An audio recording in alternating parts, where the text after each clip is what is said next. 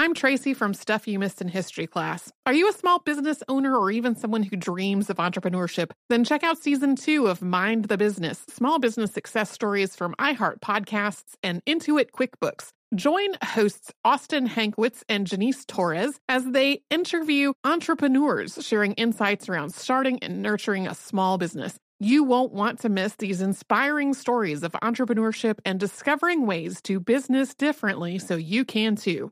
Planning your next trip? Choice Hotels family of 22 brands has over 7,400 locations and the perfect hotel for any traveler you want to be. Like a Cambria hotel serving up locally inspired craft cocktails for all my folks who maybe want to meet up and talk about Mad Royals. Check into a Radisson hotel with flexible workspaces for you strivers who listen during business travel. Or a Comfort hotel with free hot breakfast, family friendly pools, and big spacious rooms for the parents who listen with their kids and need a little retreat. What are you waiting for? Join Choice Privileges and start earning points toward your next stay. Find a stay for any you when you book direct at choicehotels.com, where travels come true.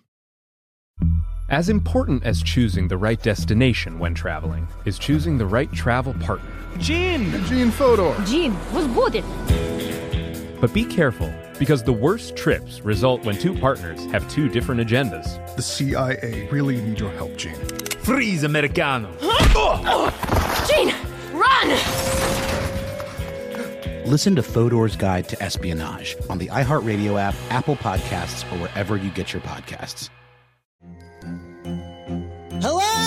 Acclaimed comics writer and notorious Scott Summers hater, Rosie Knight. Well, hello, Emmy winning podcaster and totally unbiased Targaryen royal supporter, Jason Concepcion. Somehow the X Ray Vision podcast has returned. And like always, we'll be here every week. You'll hear from TV writers, actors, comics creators, pop culture critics. Nothing is off the table. Listen to X Ray Vision on the iHeartRadio app, Apple Podcasts, or wherever you get your podcasts.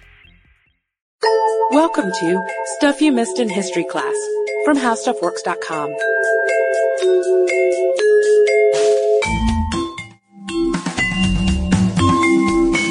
Hello and welcome to the podcast. I'm Katie Lambert. And I'm Sarah Dowdy. And today we are starting a new series. A super series, if you will. Yep, it's on the Medici, and we're hoping that we're going to be able to connect it back around to our series on Elizabeth, specifically through Mary Queen of Scots. So you can just puzzle on that one for a little bit and see if you can figure it out. We're starting today with the Pazzi conspiracy, a dramatic event that shook the city of Florence and also transformed the Medici's most illustrious family member into the man we know, Lorenzo the Magnificent. So this is a suggestion from listener Nicolette, who really tantalized us with her description.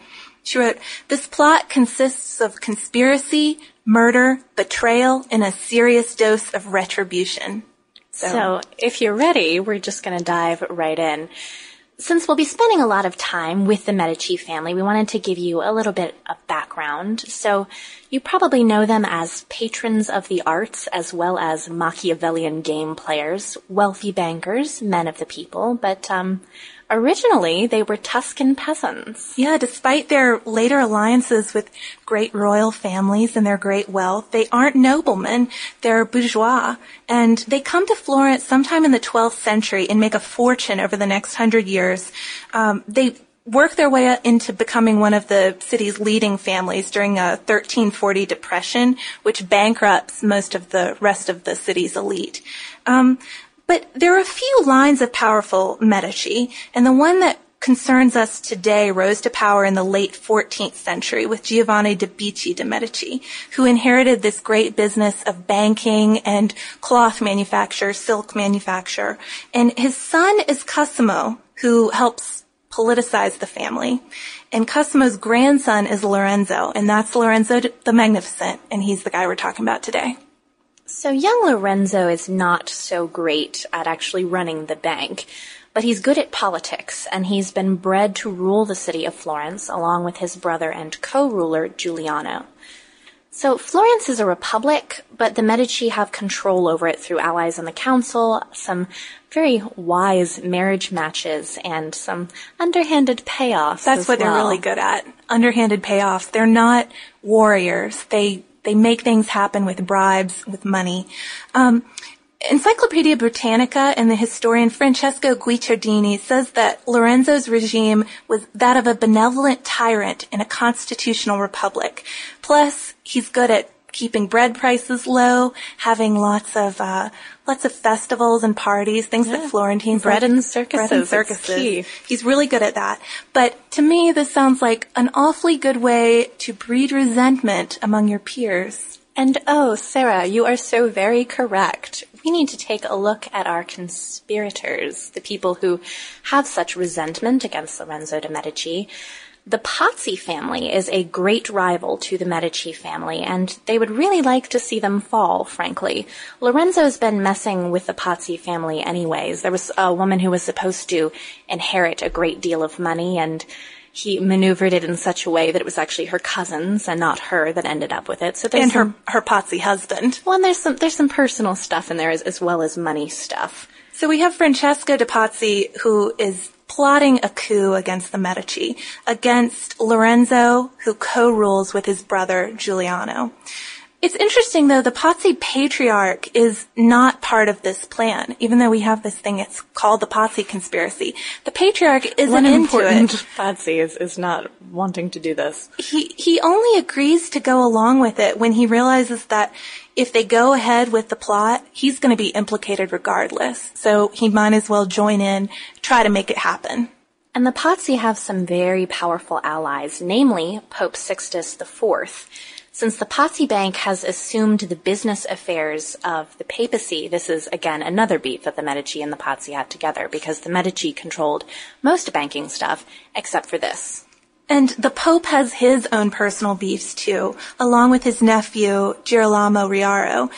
Um, and that's, that has something to do with the fact that this is, this is a Pope who has tremendous interest in temporal affairs, and he's trying to consolidate the power of the papacy. And uh, the Medici are not helping very much. In fact, they're thwarting him. And also on the ecclesiastical anti-Medici side, we have Francesco Salviati Riario, who was the Archbishop of Pisa, but Lorenzo wouldn't recognize him, so burn Archbishop. So yeah, so far we've got the Pazzi family, the Pope and his nephew, the Archbishop, to bring in one more major conspirator. We have Federico da Montefeltro, and you'd recognize him if you saw his picture. Uh, the famous dual portrait painted by Piero della Francesca. He's got this ridiculous hooked nose. You, you definitely, like, just Google his name, you'll find him. Um, he commits 600 troops to this uh, this conspiracy effort, hoping to bring down Medici control. And that's we should make it clear here that this isn't just a plot against the two Medici brothers, the two co-rulers. To make it actually happen and to really seize control from the Medici family, a whole big thing is going to have to happen.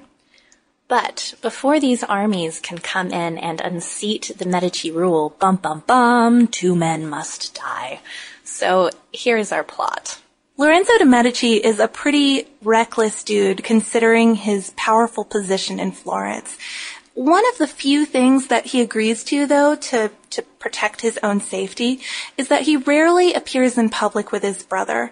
And for this plot to work, both of the brothers need to be attacked and killed at the same time. You go after one of them and the other gets wind of it, he's gonna lock himself up in the Medici Palace and you're not gonna see him for the next year. But Pope Sixtus IV, despite being invested in this plot isn't too keen on anyone being killed.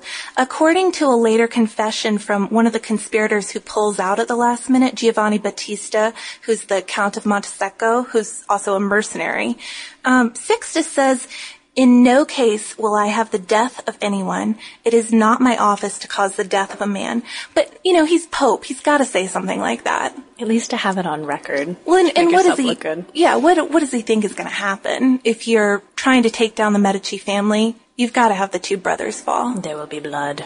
So, in the lead up to our Easter of 1478, our conspirators start trickling into Florence kind of one by one. They're going to play it by ear, see if they can contrive a, some kind of an opportunity for them to do what they need to do and bring the brothers together. Well, and kill them and then seize control of important parts of the state and rally the people to their cause. So Lorenzo seems pretty clueless about what's going on. He's not noticing all the strangers that are coming into town because lots of people are coming in for all the Easter festivities. And he's feeling like things might be thawing because his enemies are being really friendly to him. Yeah, he's welcoming all these men who are secretly plotting to kill him. Um, he's welcomed Montesecco to his home, the mercenary. Um, he's he's done such a good job. Lorenzo is such a such a game player that Montesecco is even having second thoughts because he's he likes him so much.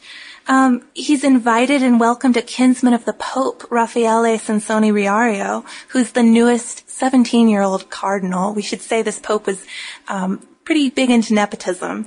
So, you know, maybe things are okay with Sixtus now too. Maybe, maybe the papal relations are thawing.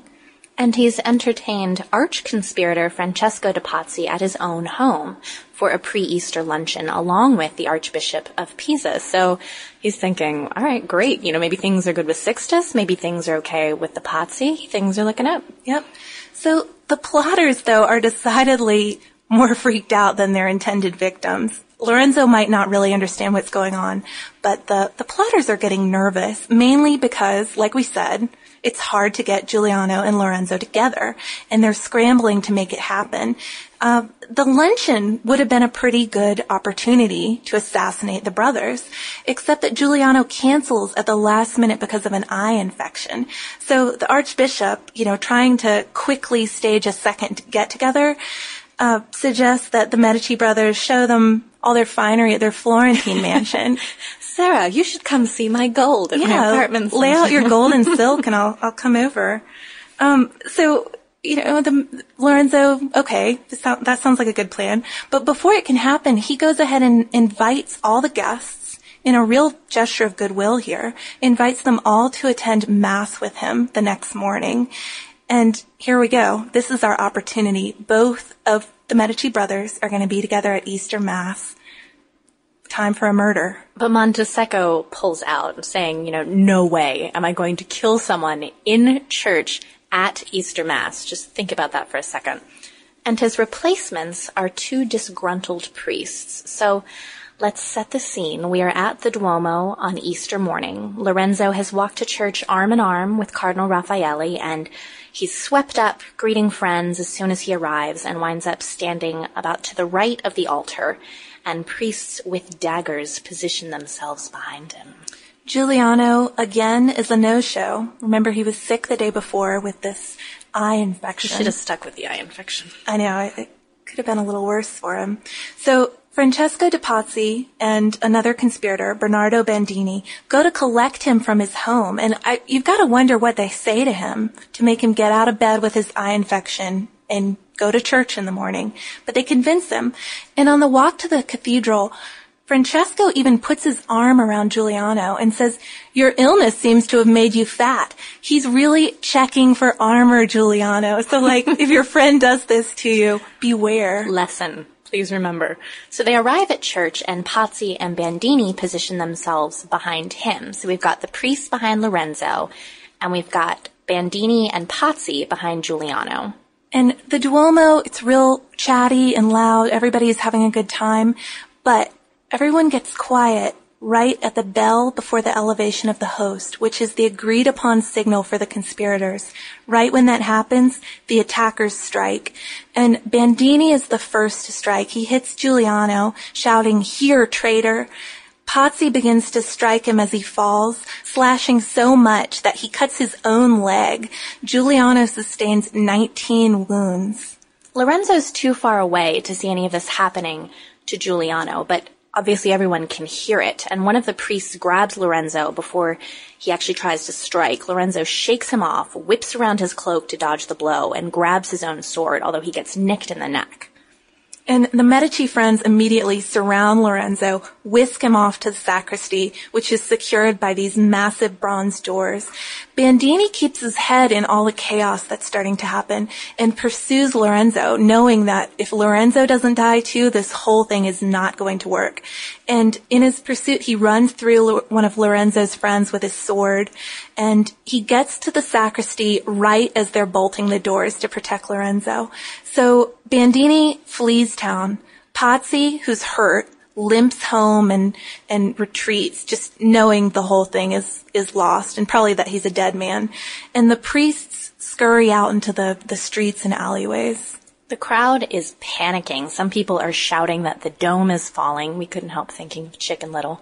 Lorenzo's friends fear that he's been poisoned, and Antonio Ridolfi actually sucks the wound to try to get this phantom venom out of it. It must have been quite the sight at the church that day. Yeah. But the murder and the murder attempt at the cathedral are just one piece of this conspiracy. And at the same time, the archbishop and the Perugian men intend to seize Palazzo Vecchio, which was a, an important seat of the government, and it would be, you'd have to have it if you were about to take control of Florence.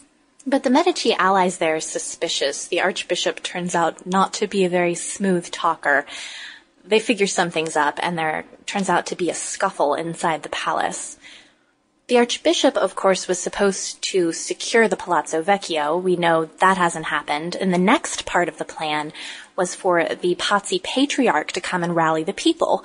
But when he comes riding into the square to, you know, join them and rally everyone, no one listens. Yeah. It's made very clear that the people support the Medici. Yeah, he's shouting these old uh, cries for Florence, and the people are just shouting cries for the Medici. But there's one catch about supporting the Medici. The Medici still have to be alive, and people aren't sure if Lorenzo has survived this attack. But he has. He's been spirited home by an armed guard. And he sends a note to Milan for help. Milan at this point is ruled by a regent whose husband had also been killed in a church. I don't know why everyone is killing people in churches.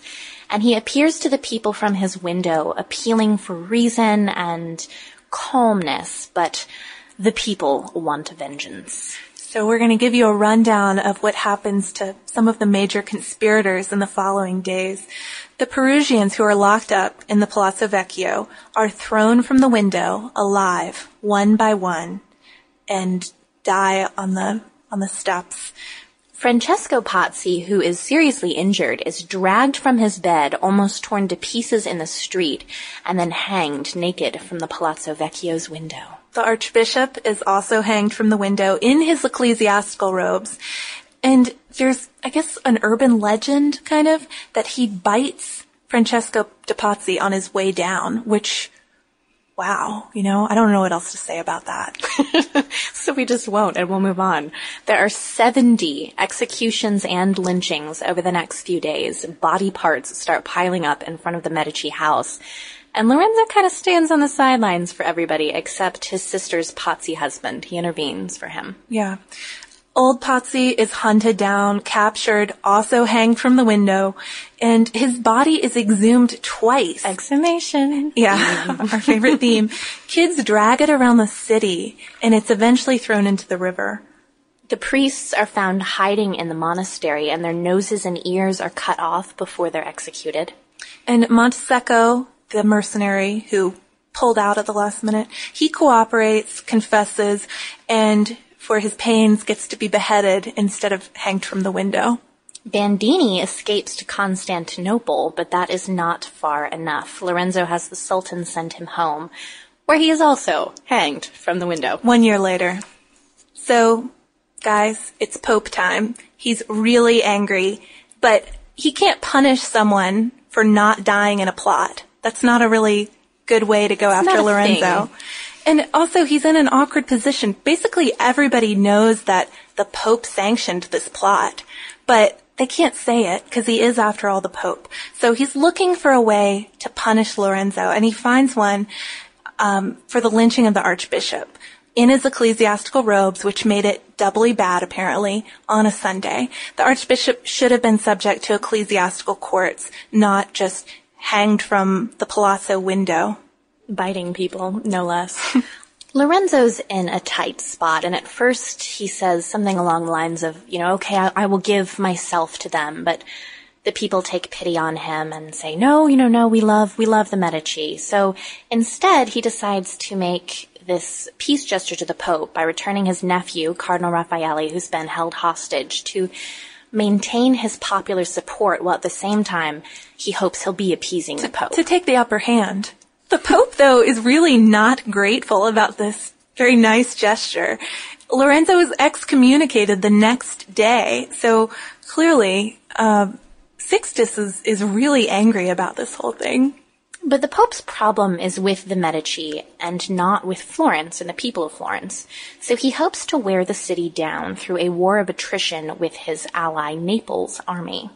Eventually, he's hoping that the people of Florence will get so tired of the countryside being pillaged and just all the, all the problems of war, a, a war that stretches on for two years, that they'll they'll get sick of Lorenzo and they'll decide to stop protecting him.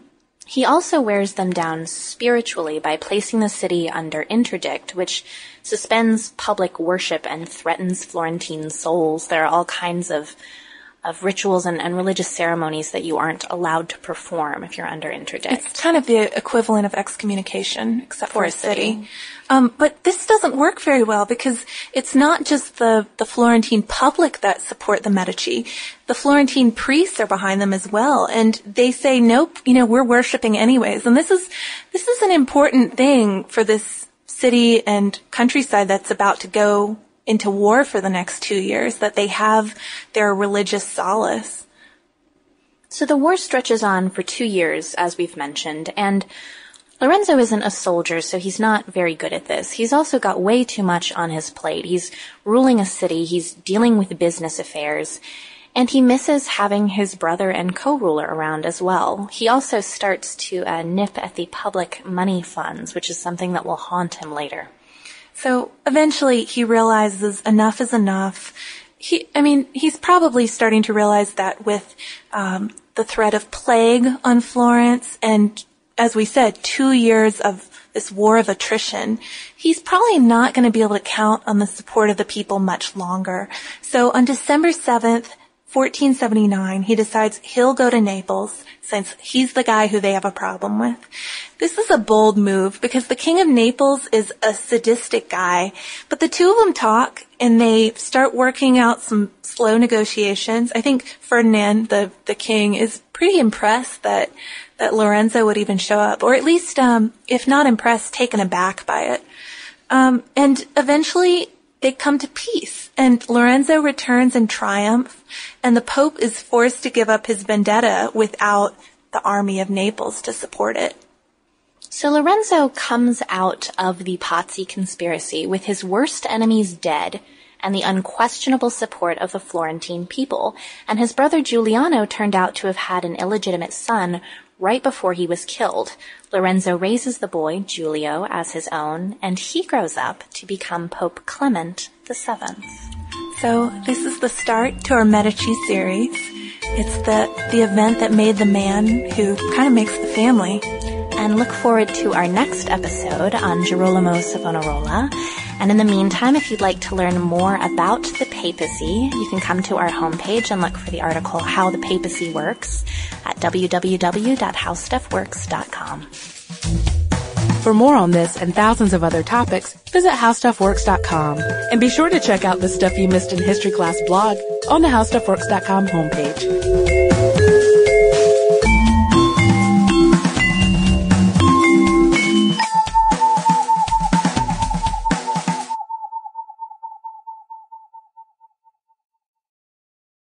When you drive a vehicle so reliable it's backed by a 10 year, 100,000 mile limited warranty, you stop thinking about what you can't do and start doing what you never thought possible. Visit your local Kia dealer today to see what you're capable of in a vehicle that inspires confidence around every corner. Kia, movement that inspires. Call 800 333 4KIA for details. Always drive safely. Limited inventory available. Warranties include 10 year 100,000 mile powertrain and 5 year 60,000 mile basic. Warranties are limited. See retailer for details. As important as choosing the right destination when traveling is choosing the right travel partner. Gene! Gene Fodor! Gene, was good! But be careful, because the worst trips result when two partners have two different agendas. The CIA really need your help, Gene. Freeze, Americano! Huh? Oh! Gene, run! Listen to Fodor's Guide to Espionage on the iHeartRadio app, Apple Podcasts, or wherever you get your podcasts.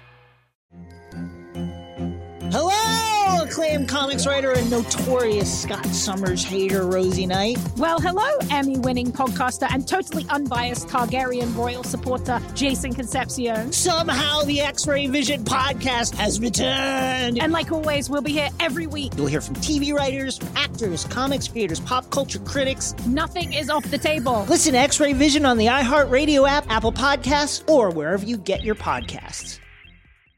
Danielle Moody here, host of the Woke AF Daily podcast. We've been with iHeart for a year, and what a year it has been. As we head deeper into 2024 and yet another life changing election cycle, Woke AF Daily is here to keep you sane and woke. Make Woke AF Daily your podcast destination for 2024 election news and analysis. Listen to Woke AF Daily Season 5 on the iHeartRadio app, Apple Podcasts, or wherever you get your podcasts.